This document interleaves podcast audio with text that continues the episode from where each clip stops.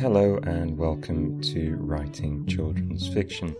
My name's Andy, I teach creative writing and I write children's fiction under the pseudonym A.P. Winter. This week I thought I'd ask the starting question What are our characters doing? We've talked before about how you might go about creating strong characters, so check out the earlier podcast on tips for character creation if you haven't done so already. But this time I wanted to focus a bit more on how we create a clear sense of characters in the writing itself. We'll address the easy stuff first.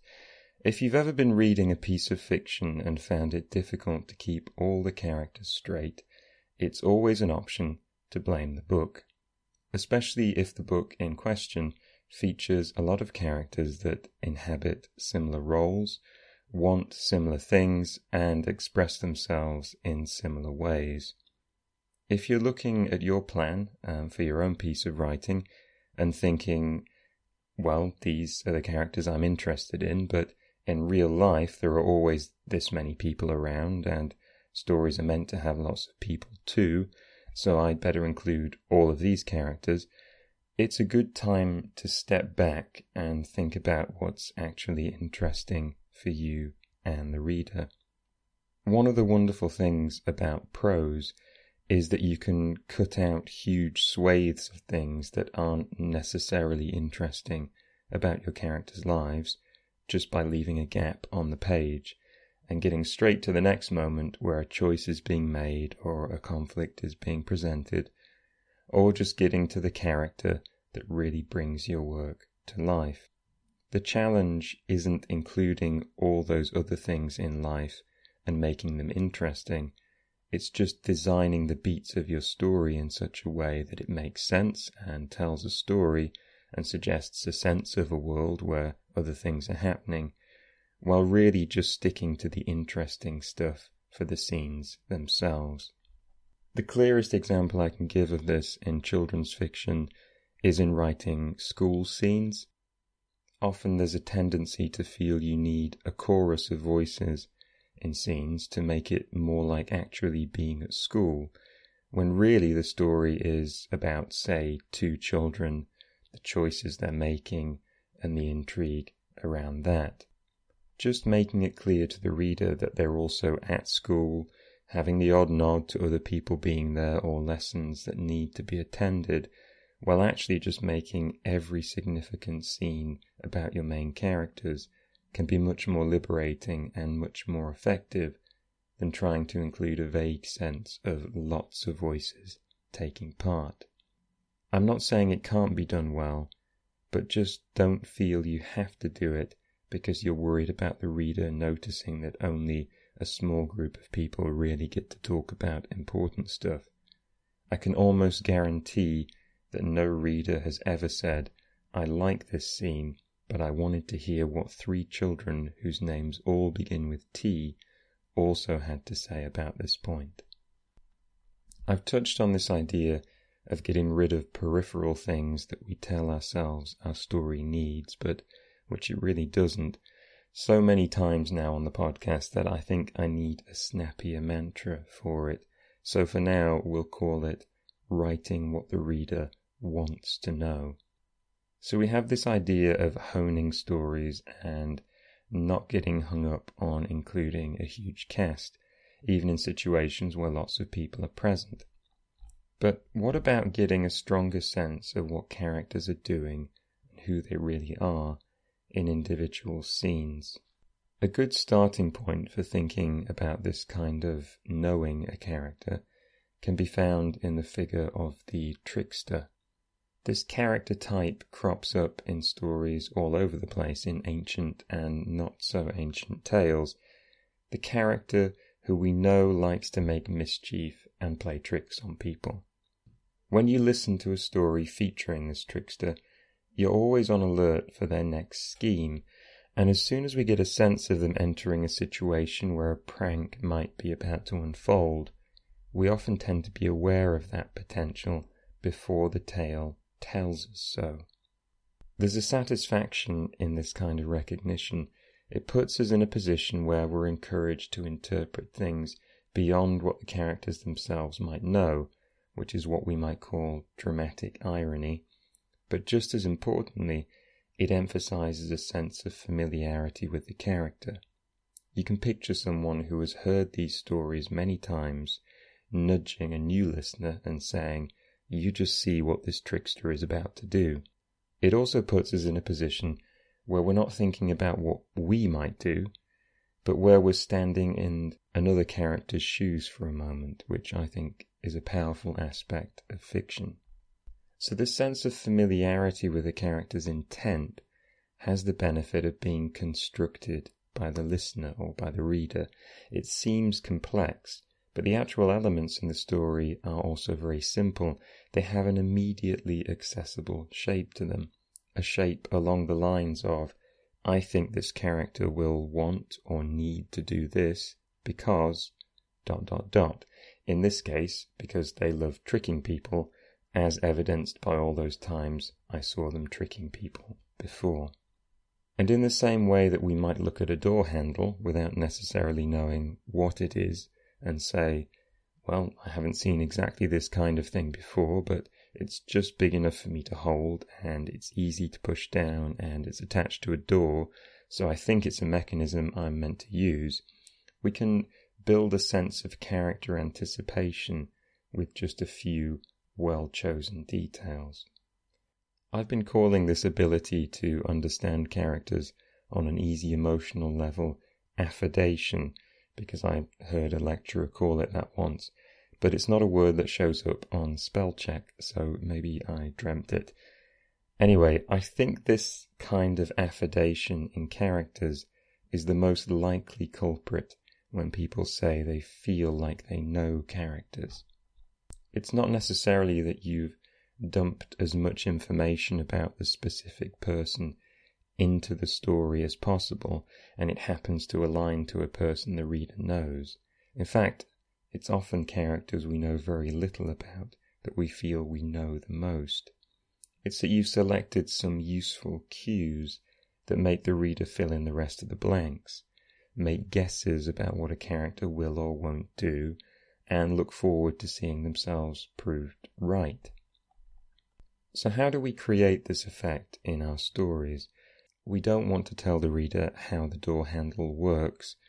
We want them to guess how it works from a few contextual details. Let's look at an example of a scene. Let's say a leader of some kind is explaining a plan to a group of adventurers. They all want the same thing, in a way, to save the day, to help people, etc. It would be easy to fall into a scene where people just take it in turns to outline parts of the plan and agree to it and foreshadow things that might be a problem. And that's fine, there are some good elements for a scene there, some expectations being set up, perhaps. But what does it show about the characters other than the fact that they all want to save the day? which presumably we're already aware of, and it doesn't involve the reader very much in constructing this meaning anyway. There's no inference to figure out, it's just an evident fact. And presumably none of these behaviors, when they're exchanging ideas or problems they might have, are going to be particularly memorable. Let's break it down with three examples of characters that might enliven the scene. Let's say one of them is a practical guy who isn't used to schemes or subtlety, but is a bit embarrassed about this. Maybe he'll pretend to understand, but is secretly nervous because someone needs to explain the scheme to him more clearly. Maybe someone is a headstrong character that doesn't want to do things carefully with a plan, but would prefer to jump straight in. They might seem impatient or perhaps disengaged. Maybe someone wants to impress the leader, so they're going to show their eagerness to agree to everything and stress their enthusiasm. Now, all of these elements might be quite subtle in the scene itself. You might hint at them in a line or two of dialogue, or even a detail of body language, an enthusiastic nod, or a nervous glance from a character at the back of the room. But by including these details and making these behaviors consistent across scenes, we have a sense of familiarity to these characters. We feel like we know them because, in story terms, we do. We know how they'll react to situations the story is likely to present, and we can build little moments of anticipation around situations as they begin to develop. Importantly, as a writer, we know what details we should be bothering to write in these scenes.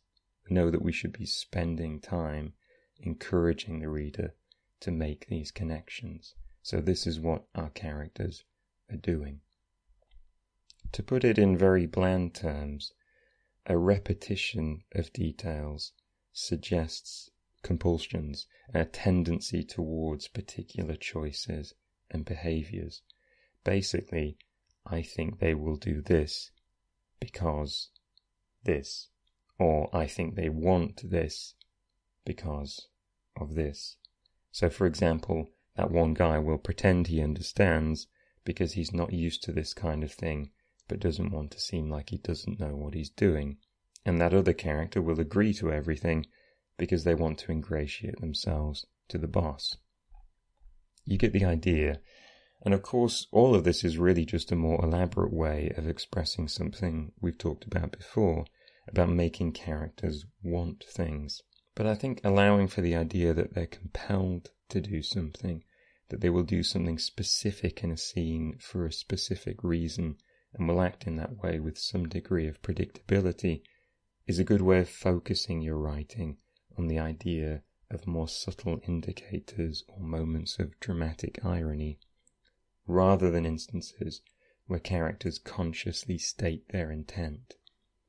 An important note to this, which I'm sure you've considered already, by talking about predictability, we're talking about things we can predict the character might do in a situation from clues in the story itself, rather than obvious clues of the function they serve in the story.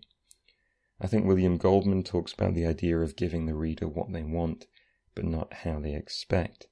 That might be a useful way of distinguishing between the satisfaction of knowing a character will act a particular way and the potential disappointment of everyone in the story being a story type that does things that turn out in a predictable way at each turn.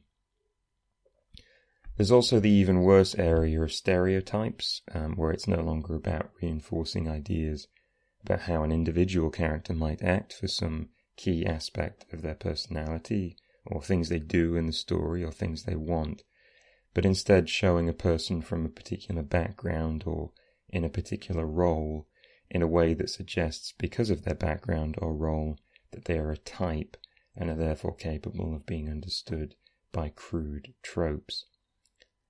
Again, I know this is all stuff that any considerate writer is aware of, but I just want to stress that when I'm talking about predictability in writers, I mean in terms of affidation and clues from the things happening in the story and from individual character motivations, so from things the reader can get interested in. Okay, I think that's probably a good place to stop for now. All aspects of this podcast were created by me. I'm sorry there was a bit of a hiatus between this episode and the previous one. It was a much more hectic term than I was expecting. But thank you so much for listening. I don't even know where to begin thanking everyone who has supported the podcast so far. It makes me really happy to hear that some of the things in these episodes have been useful. I think writing is hard enough as it is, so I love the idea of helping in any small way. I should also say um, if you donate through the Buy Me a Coffee link in the episode description, please do let me know if you'd like me to give you a mention on the show. Um, I didn't want to risk thanking anyone without permission, um, but I definitely should have mentioned this before, and I'd love to give you shout outs in future if I can. Good luck with all your writing. I hope to be back with a new episode soon, and I hope you'll join me then.